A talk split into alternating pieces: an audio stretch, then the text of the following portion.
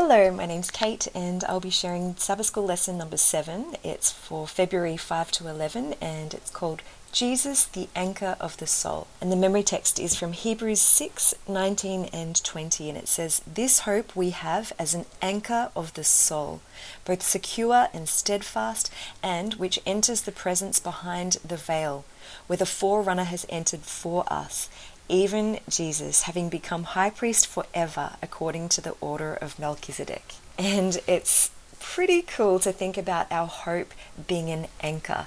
Uh, what's an anchor? It's a heavy metal object that sinks to the bottom of the ocean to keep the ship steady and in one place, not blown around all over the sea. And just like the anchor keeps a boat secure or a ship secure, so does the hope that we have that it keeps us secure. And so, what is that hope? Well, that hope is that Jesus has gone before us. He's entered behind the veil. He has ministered his blood in place of our sins, and he is a high priest forever. It's very good news. And Hebrews 5 and 6 just is Paul just trying to encourage the people. He's basically saying, don't just stay on milk, eat some meat. And I don't think he was saying don't be vegetarian. I think he was saying sink your teeth into something substantial. Move forward. Don't you're not a baby in the faith anymore. Just keep growing. And then he just talks about going on to perfection, so maturity, not laying again the foundation of repentance and dead works and and of faith, which are all repentance and faith toward God are very important. Dead works, not so much. But then, chapter 6, verse 9, it says, We're confident of better things concerning you, things that accompany salvation, though we speak in this manner. For God is not unjust to forget your work and labor of love, which you have shown toward his name, in that you have ministered to the saints and do minister. And then he says, keep up the diligence because of the assurance and the hope, and don't be sluggish. Please copy those who are who are working in faith and patience to inherit the promises. And that's for the people that he was talking to, but it's for us. It's go on to perfection, maturity. Don't be discouraged. God's not forgetting our work of labor. It's not that we're on our own here. It's not that we're doing this for nothing. Just be encouraged keep the faith. And I'm just reminded with Paul's pleading for people to just keep going and don't fall away, don't be discouraged, that we need to have complete distrust in self and complete trust in Jesus because that's the ticket. That's um, the only way that we'll survive. That's the only way we won't be discouraged and fall away. It's the only way that we will be saved. Complete trust in Jesus. Then on Sunday's lesson, it talks about those who have tasted the goodness of the word. So Hebrews 6 4 and 5 says, For it is impossible for those who were once enlightened and have tasted the heavenly gift and have become partakers of the Holy Spirit, and have tasted the good word of God and the powers of the age to come. And this is stopping mid sentence, but we're just going to talk about this part and then we're going to talk about the next part in a minute. This is true conversion. This is talking about people that have tasted, that have been enlightened, true conversion. They've turned from the darkness of the power of Satan to the light of God. It implies deliverance of sin and ignorance and, and experiencing the grace of God. This is true, like transformation. This is spiritual resurrection. This is a renewed mind. And the wilderness generation, so the children of Israel going through the wilderness, they experienced this in amazing ways. They saw miracles. God divided the Red Sea for them so that they could walk safely to the other side. He provided a pillar of fire by night to keep them warm and protected, and a cloud, a pillar of cloud by day to keep them protected also from, from the hot sun. And every morning apart from Sabbath morning, there was manna on the ground for them to eat or cook with. They experienced the, the Holy Spirit. They experienced so much signs and wonders and power of God. Yet they still didn't have enough faith to cross over and or to take the promised land, even when God said, it. So now we get to finish the, the sentence. So we've just said that it's impossible for those who were once enlightened and have tasted the heavenly gift and become partakers of the Holy Spirit, tasted the good word of God and the powers of the age to come. If they fall away, so it's impossible, to renew them again to repentance, since they crucify again for themselves the Son of God and put him to an open shame. Now, when I first read this, I was a little worried that it meant once you give up on God, if you turn your back on Him, that's it. There's no other options. I see hope in this lesson, in Monday's lesson though, because it brings out there's two options. You either die to self, you crucify yourself and have God,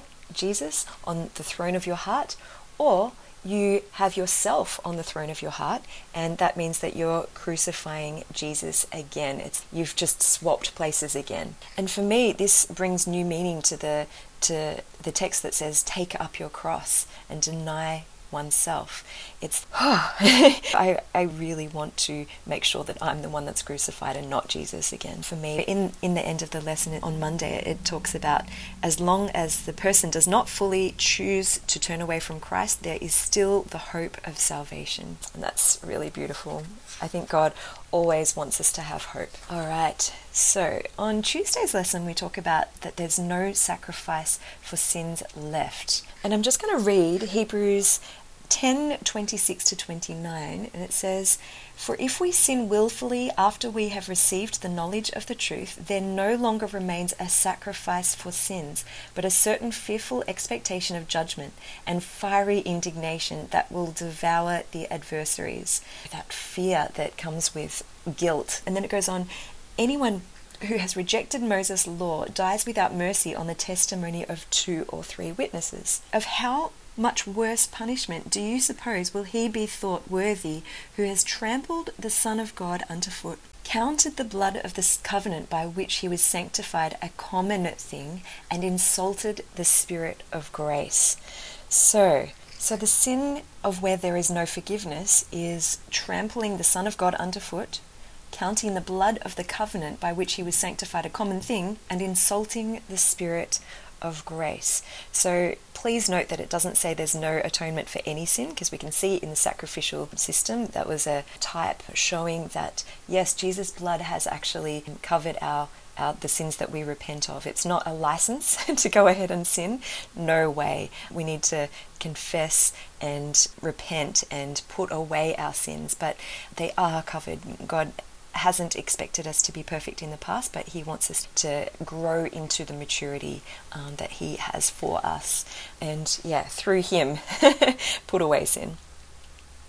Not relying on our own strength. Okay, so in the lesson, it talks about how trampling of Jesus underfoot implies that apostate, the, the person who's falling away, has treated Jesus as an enemy. So it could be implied that as far as the life of the this person is concerned, Jesus has been taken off the throne, which is what we were talking about before, which is occupied by the person himself. And so in that case, and it's just even horrible to speak the words, but it's this person is setting Christ as the footstool instead. And that's exactly what Lucifer wanted in heaven. He was like, I want to be on the throne. I want to be above or at least equal with Christ. And it's just, he's a created being. He's an angel. like, this is God. But he still has that same mindset that he had when he was in heaven. This is Lucifer. He's just wanting to, to put himself above Christ. And that's in our lives and in our hearts as well. And so we have to really fight against that and just always choose for Christ to be on the throne of our hearts and not let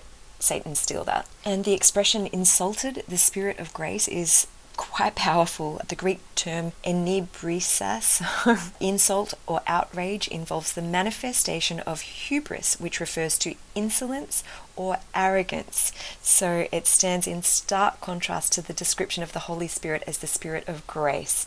It implies that the apostate, the person who has, is rejecting Jesus, has responded to God's offer of grace with an insult. So the apostate is in an untenable position. He rejects Jesus, his sacrifice, and the Holy Spirit. So you do not want to be in that position. All right, in Wednesday's lesson, it talks about better things. And in Hebrews 6 4 to 8, we've already read part of it, but I'll just read the rest. For the earth which drinks in the rain, this is verse 7, that often comes upon it and bears herbs useful for those by whom it is cultivated, receives blessing from God. But if it bears thorns and briars, it is rejected and near to being cursed, whose end is to be burned. Okay, so do we want to produce fruit and be useful? To be cultivated, to receive blessing, or do we want to bear thorns and briars and be burnt? It's a pretty good analogy, actually, and I love how Jesus does that. In his parables, he brings an object lesson that is, you just get lost in the story, and then suddenly you realize, oh, that's actually me. you see yourself in it. But all the defenses are gone because it's just a story about something else, but it's really about us. It's very beautiful. Okay, so Wednesday's lesson talks a little bit about we can have an intellectual understanding of scripture, but it not be in our heart and not show in acts of love. And Paul is really warning us of that. Is no, faith expressed by love is where it's at. And the other thing is, it's not about what you do occasionally, it's not about your religious deeds, it's about the tenet of your life, whether you're loving daily. Pretty convicting. Romans 13, and it's verses 9 to 12, and it says, For the commandments, you shall not commit adultery, you shall not murder, you shall not steal, you shall not bear false witness, you shall not covet, and if there is any other commandment, are all summed up in this saying, namely, you shall love your neighbor as yourself. Love does no harm to a neighbor, therefore, love is the fulfillment of the law. And do this knowing the time that now it is high time to awake out of sleep, for now our salvation is nearer than when we first believed. The night is far spent, the day is at hand. Therefore, let us cast off the works of darkness and let us put on the armor of light. Oh, and especially verse 10, it says, Love does no harm to a neighbor, therefore, love is the fulfillment of the law. And we know that the law he's talking about is the Ten Commandments because it's mentioned adultery, stealing, false witness. They're all part of the Ten Commandments. So, love, faith expressed by love. And Paul invites us also to imitate those who through faith and patience inherit the promise. So that just means look at those who are doing it right. Find out what's happening for them, what's their how do they connect with God. Just rub shoulders with them, learn from them, copy them, imitate. Imitation is the highest compliment that you can give somebody because it's like you admire them so much that you often unconsciously or subconsciously copy them. So yeah, do that to people who are doing it right. All right. And he'd already presented the wilderness generation as a negative example of that through lack of faith and perseverance, failing to inherit what was promised. But then Abraham is a great example of who, through faith and patience, inherited the promises. And there are so many positive examples in Hebrews 11. So I'm just going to go. Okay, by faith, in, verse 4, it says, By faith, Abel offered to God a more excellent sacrifice than Cain. And then verse 5, by faith, Enoch was taken away so that he did not see death. And then in verse 7, it talks about Noah being divinely warned of things not yet seen, moved with godly fear. And then in verse 8, it says, By faith, Abraham obeyed when he was called to go out to the place which he would receive as an inheritance. Then verse 11 talks about Sarah, who received strength to conceive seed. She bore a child when she was past age because she judged him faithful who had promised. These all died in faith, not having received the promises, but having seen them afar off, were assured of them, embracing them, and confessed that they were strangers and pilgrims on the earth. And, and then it goes on in, in verse uh, verse 21 by faith Jacob when he was dying blessed each of his sons. By faith Joseph when he was dying made mention of the departure of his children of Israel. Uh, verse 23 by faith Moses when he was born was hidden 3 months by his parents because they saw he was a beautiful child and they were afraid of the king's command. By faith Moses um, by faith just all of these by faiths and it culminates in Jesus and his perfect faith. It says in verse in Hebrews 12 verse 2 looking unto Jesus the author and finisher of our faith who for the joy that was set before him endured the cross despising the shame and has sat down at the right hand of the throne of God now that is faith and we, we're not expected to have faith in and of ourselves, just our own faith. We have the faith of Jesus. We have the example of Jesus. We have Him living in us and we can choose his faith. So, the next lesson for Thursday, it talks about God's promise or oath to us. Hebrews 6:17 says, "Thus God, determining to show more abundantly to the heirs of promise the immutability of his counsel, confirmed it by an oath." that by two immutable things in which it is impossible for God to lie, we might have strong consolation who have fled for refuge to lay hold of the hope set before us. And then it goes on to our memory text that, that we've covered. So I really like it's impossible for God to lie. It's impossible for him to violate his covenant. And then in Psalm 89, 34 to 37, and it says, My covenant I will not break, nor alter the word that has gone out of my lips. Once I have sworn by my holiness, I will not lie to David. His seed shall endure forever, and his throne as the sun before me. It shall not it shall be established forever like the moon, even like the faithful witness in the sky. And how beautiful is that? Every time we see the moon, we can remember that God was faithful to his covenant. And the Sabbath School lesson says that according to the New Testament, both oaths were fulfilled in Jesus, the seed of Abraham, who ascended and was seated on the throne of David. Okay, and second, God has guaranteed his promises to us by the act of the seating of seating Jesus at his right hand. The Sabbath School lesson says that his ascension has the purpose of corroborating the promise made to the believers because Jesus ascended as a forerunner on our behalf. So the ascension reveals the certainty of God's salvation for us. We're sure of salvation because died in our place, the, the death that we should have died for our sins, he took our place, but also he was raised to life. So we're sure of not only that our, our sins are forgiven and, and covered if as long as we're repentant and, and but we have life. So it says, God led Jesus to glory through the suffering of death for everyone, so that he might bring many children to glory. That's from Hebrews 2 9 and 10. And Jesus' presence before the Father is the anchor of the soul, which has been fastened to the throne of God the honor of God's rule has been waged on the fulfillment of his promise to, to us through Jesus. You know, the question down the bottom, so good, of Thursday's lesson, it says, What do you feel when you think about the fact that God has made an oath to you? Who am I that God would make an oath to me? I just, I can't even believe it. Like, I was yeah, I'm just not worthy. And it says, why should that thought alone help you, give you assurance of salvation even when you feel unworthy? Because it, it's all about Him. It's all about who He is, living up to who He is, no matter what I deserve. In His eyes, I'm worthy, so that makes me worthy.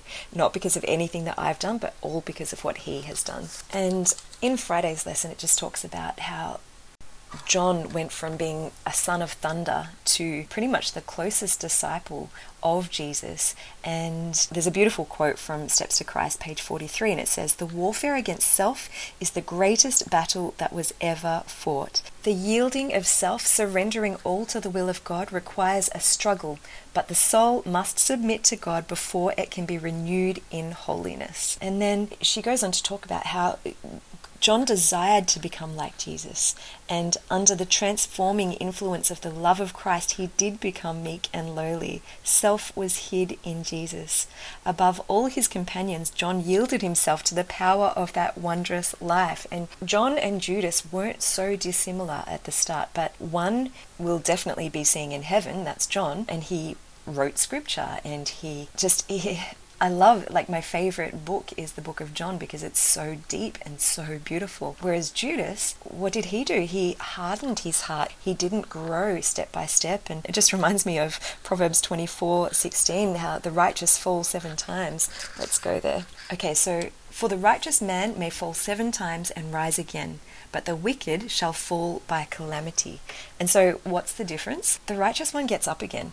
He repents he asks God for forgiveness and he gets right back. And we need to really trust that God can forgive our past and not keep on living in the guilt of it and not repeating the same sins over and over again. God's patient and he understands, but it doesn't mean that we need to stay there in our sins. He's always inviting us a little higher. And I just want to finish with a quote from the Acts of the Apostles that I started before. It's on page 544 and 545. It says, It was John's deep love for Christ which led him always to desire to be close by his side. The Saviour loved all the twelve, but John's was the most receptive spirit. He was younger than the others, and with more of the child's confiding trust, he opened his heart to Jesus. Thus he came more into sympathy with Christ, and through him, the Saviour's deepest spiritual teaching was communicated to the people. The beauty of holiness, which had transformed him, shone with a Christ like radiance from his countenance. In adoration and love, he beheld the Saviour until likeness to Christ and fellowship with him became his one desire, and in his character was reflected the character of his Master. Okay, so we'll leave it there, and I just trust that God will continue to guide you as you study the Sabbath School lesson. Thanks.